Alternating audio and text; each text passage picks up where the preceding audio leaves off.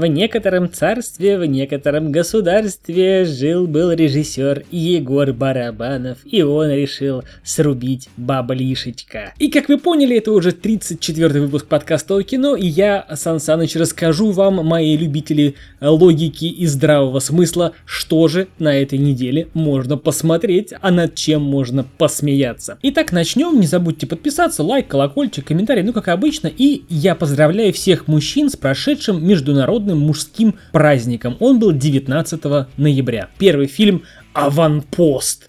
Российский фильм две тысячи девятнадцатого года. Режиссер Егор Барабанов. Снимаются Лукерия Ильяшенко, Петр Федоров, Светлана Иванова, Алексей Чадов, Ксения Кутепова, Константин Лавроненко, Филипп Авдеев и прочие, прочие, прочие актеры и актрисы. Заявлено, что это будет триллер, фантастика, боевик, и давайте от общего к частному. В общем, история нам рассказывает о том, что в недалеком будущем, а именно в две тысячи тридцатом году, связь с большей частью населенных пунктов Земли оборвалась. И по этому поводу решили снять фильм и подкатили нам четырёхминутный трейлер. Из описания на Кинопоиске и из самого трейлера ни хрена не понятно, поэтому расскажу вам я. Выжила в результате нападения совершенно неизвестного нечто ноль целых пять десятых процента населения планеты.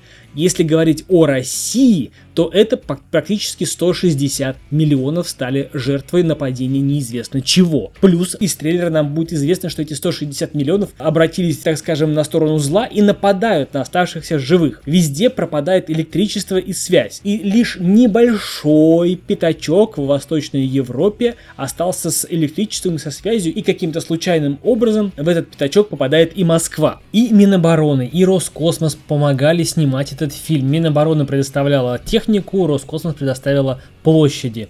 За, в ста километрах от Москвы в Пущино. И нам пытаются показать э, невероятный блокбастер. Вы видите эти все спецэффекты, вы видите э, этот дубляж на английском, то есть попыточка, наверное, выйти э, на забугорный рынок, э, надписи пресса не на русском, хотя это для российского зрителя. Опять же, наверное, попытка вывести российский кинопром на зарубежные экраны в том числе. И мы видим графику, мы видим все. И, в общем-то, что можно сказать об этом фильме? Бывают фильмы хорошие, бывают плохие, средние, великолепные, ужасные, прочие, отвратительные, а бывают никакие. Вот как раз никакие — это про «Аванпост». Может быть, я наивный, но трейлер обычно должен служить э, целями своими, заинтересовать зрителя, дать затравочку, показать хотя бы какого-то врага.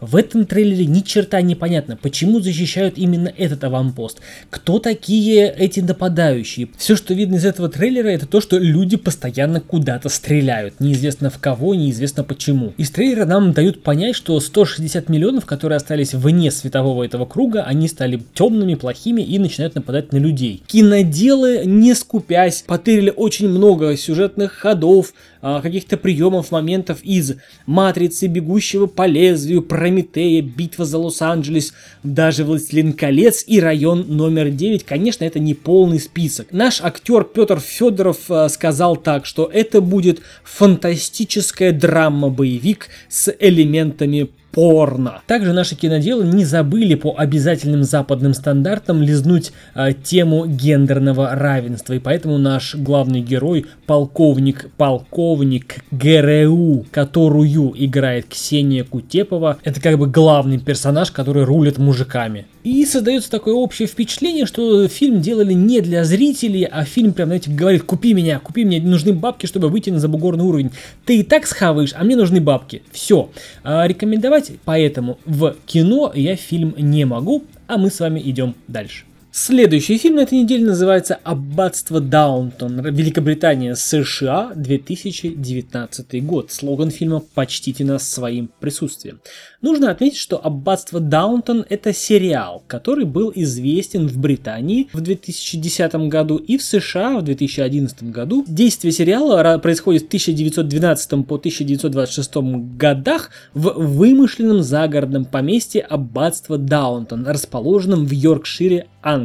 И в центре сюжета история жизни аристократической семьи Кроули и ее прислуги. В данном случае имеется полнометражный фильм «Аббатство Даунтон». Я предполагаю, что режиссеры пошли по пути семейки Адамс, который был и мультсериалом, и фильмом-сериалом. События в жизни каждого аристократа – это прием правящего монарха в родовом гнезде. Что, собственно, и происходит в нашем аббатстве Даунтон. Объявили, что королевская чета желает посетить это аббатство.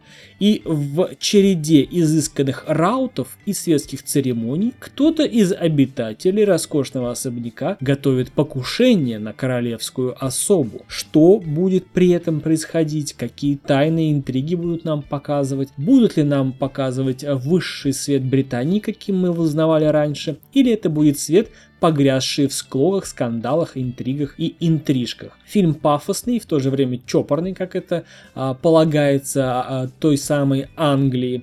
И фильм, как обычно, а, красочный, чем-то мне напомнил Гэтсби. Фильм, а, наверное, на любителя, для тех, кто любит английскую культуру, английский юмор. Фильм уже собрал а, достаточно денег в мире, чтобы окупить расходы на его создание, поэтому а, по сборам можно а, делать выводы, что фильм удался. Но я смотреть не буду, не любитель, но как бы и не рекомендовать не могу. На очереди у нас российский фильм две тысячи девятнадцатого года, который называется «Давай разведемся». В главных ролях Анна Михалкова, Антон Филипенков и Светлана Камынина. А тут у нас классическая история любовного треугольника, коих было много. Отличие состоит лишь в том, что в данном случае зарабатывает жена, а с детьми и домашним хозяйством занимается муж. И жена, пожалев мужа, или, так сказать, в награду мужу, подарила ему абонемент в фитнес-зал, где тот встречает любовницу, а именно фитнес-тренершу, и решает уйти к этой фитнес-тренерше, а жена винит себя за то, что не уделяла мужу время и таки подарила ему этот абонемент. Тут как бы можно посчитать, что фильм феминистский, на самом деле это комедия, довольно-таки жизнеутверждающая, но жизнеутверждающая для женщин, потому что основной посыл тут звучит так. Так, дорогая моя, этот козел тебя недостоин, дети переживут потерю отца, а ты должна э, заботиться о своем здоровье и о своем счастье в первую очередь. Вот такая у нас общая идея фильма. Фильм нам рассказывает о том, что мужчина якобы не чувствует себя мужчиной, когда женщина зарабатывает больше и является, ну, как бы номинальной, да, главой семьи, а мужчина пытается как-то выжить, пытается сохранить мужественность, но в итоге ему приходится уйти из семьи. Фильм, опять же, повторюсь, для женщин он а, милый, очаровательный, жизнеутверждающий. Причем наши героини, с точки зрения женщины, они совершают массу смешных и отчаянных поступков. Как мне кажется, многие женщины прошли через э, подобное, и э, наши актеры все это обыгрывают трогательно, наивно, изящно, отчаянно. А она как бы смешно борется за своего мужа, но, э, как обычно, нашим киноделам нужно показать, что все-таки все мужики козлы, ну или не все, но большинство, и наша главная героиня борется за своего мужа, но постепенно понимает, что ей это не нужно. И семейное счастье, даже если его склеить, все равно как бы рубец останется. И поэтому Маша хочет, не буду говорить, чего она хочет, но в общем, для женщин фильм покажется интересным, для мужчин, думающих, он покажется таким каким-то, знаете, очередным способом демонизации мужчин. Пока рекомендовать всем подряд без разбору идти платить за это деньги я не могу. Женщины, посмотрите. Следующий фильм называется «Обратный отсчет. США. Ужасы-триллеры. две тысячи девятнадцатый год». В этот раз нам фильм рассказывает о том, что в нашем телефоне есть все. Как организовать дела, как тренироваться, как ходить на свидание. Приложение на любой случай жизни. Но что, если в вашем телефоне будет приложение, которое говорит, сколько вам осталось жить? У кого-то это годы, у кого-то это десятилетия, а у кого-то это несколько часов. И что же будет делать наша э, главная героиня, узнав, что ей осталось жить всего лишь трое суток? И она начинает искать того, кто бы был в курсе, начинает искать тех, кто был свидетелем того, что по истечению этого таймера человек остался жив и не может найти. Начинает убеждаться в идее о том, что все-таки Этот таймер что-то дозначит, что по итогу, по окончанию этого таймера за ней кто-то или что-то придет. Даже смена телефона ей не поможет, как было в Лекси, новый телефон и обратный отчет все тот же. И нашу главную героиню начинают преследовать таинственные, страшные э, ситуации, призраки, а может быть просто кто-то с ней играет. Но так или иначе, она очень боится, и конечно же, конечно же, в, в любом фильме находится какой-нибудь задрот, который знает об этом или много читает. читал, или знает, как в этом разобраться, и как с этим бороться, тоже имеет некое представление, которое нужно проверить на практике. Итак, фильм «Обратный отсчет», который нам расскажет о том, можно ли изменить свою судьбу, если отсчет уже запущен.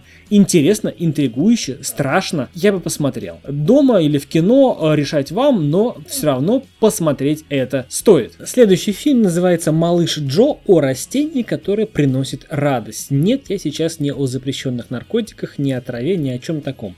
Это цветок. Фильм сделан при помощи Австрии, Великобритании, Германии. Слоган «Они вырастили счастье». Снимаются Эмили Битчем и Бен Уишо. Кстати, Кстати, фильм получил золотую пальмовую ветвь на Каннском кинофестивале в две тысячи девятнадцатом году за лучшую женскую роль. Итак, история фильма. Мать-одиночка Элис, которая воспитывает сына, является сотрудницей отдела по введению новых видов растений и выводит новый необычный цветок. Если за ним правильно ухаживать, он делает своего владельца счастливым. Еще раз, это не про наркотики. Но при всем при этом, да, при этой благости, вот женщина, вот цветы, новый вид растения, за все приходится платить. В том числе и за ощущение счастья. Эта женщина берет цветок домой и называет его так же, как зовут ее сына. Сына зовут Джо, цветок называют «маленький Джо». И цена за это счастье может оказаться слишком высокой. Почему?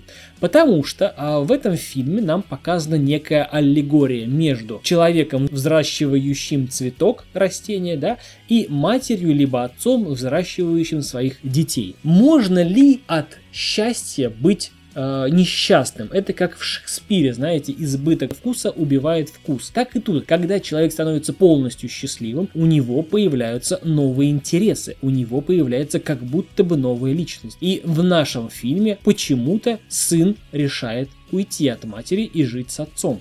Довольна ли она своим открытием и тем, что она привнесла в свой дом, или нет? Может ли счастье быть источником несчастья? Вот об этом нам как раз и рассказывается в фильме «Малыш Джо». Фильм, я думаю, посмотреть стоит. Вопрос отдельно остается в кино или дома. Следующий фильм называется «Корпоративные животные США», две тысячи девятнадцатый год. А в главных ролях Деми Мур, Эд Хелмс и Каран Сони, которые нам известны по фильму «Али Гани». Ну, а Деми Мур, понятно, уже тут как бы говорить нечем. В главной роли Деми Мур, которая играет Люси, а Люси, в свою очередь, по сюжету фильма является главой крупнейшей корпорации Америки по производству съедобной посуды. Но за ее красивыми словами об экологии и заботе о людях стоят лишь расчет и жажда наживы. Ей плевать на сотрудников, ей плевать на экологию, ей плевать на команду, на своих людей. Она настоящий корпоративный хищник и за выживание компании, за прибыли готова буквально съесть человека живьем. Она решила провести этакий тимбилдинг и отправиться со своими сотрудниками в пещеру, в которой они должны выживать. Но по стечению обстоятельств пещера обрушилась, и они оказались запертыми в этой пещере на долгое время. И что же будет с нашей командой? Сплотится ли она? Или же они перегрызут друг друга в переносном и в прямом смыслах? Будут ли они выстраивать пищевую цепочку? Можно узнать из фильма. А что можно сказать об этом фильме? Фильм поделит всех зрителей на два лагеря. Тех, кому нравится черный юмор, те посчитают его интересным, смешным. Тем, кому черный юмор не нравится, фильм покажется скучным, занудным. Занудным, кстати, покажется этот фильм всем.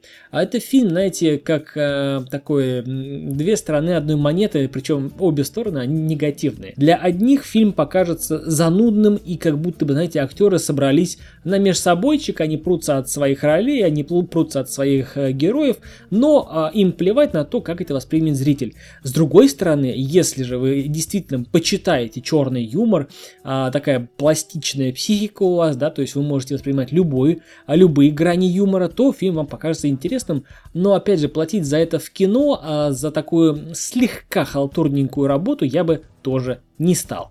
И крайний фильм на этой неделе называется «Свадебный год». Я о нем уже говорил в одном из своих выпусков. Фильм «Свадебный год» напоминает нам полностью кальку с фильма «Плюс один». Вот в правом верхнем углу появилась подсказочка на мой выпуск, в котором я говорю о фильме «Плюс один». А фильм «Свадебный год», фотограф, девушка уверена, что семейная жизнь не для нее, даже после того, как она знакомится с привлекательным парнем Джеком.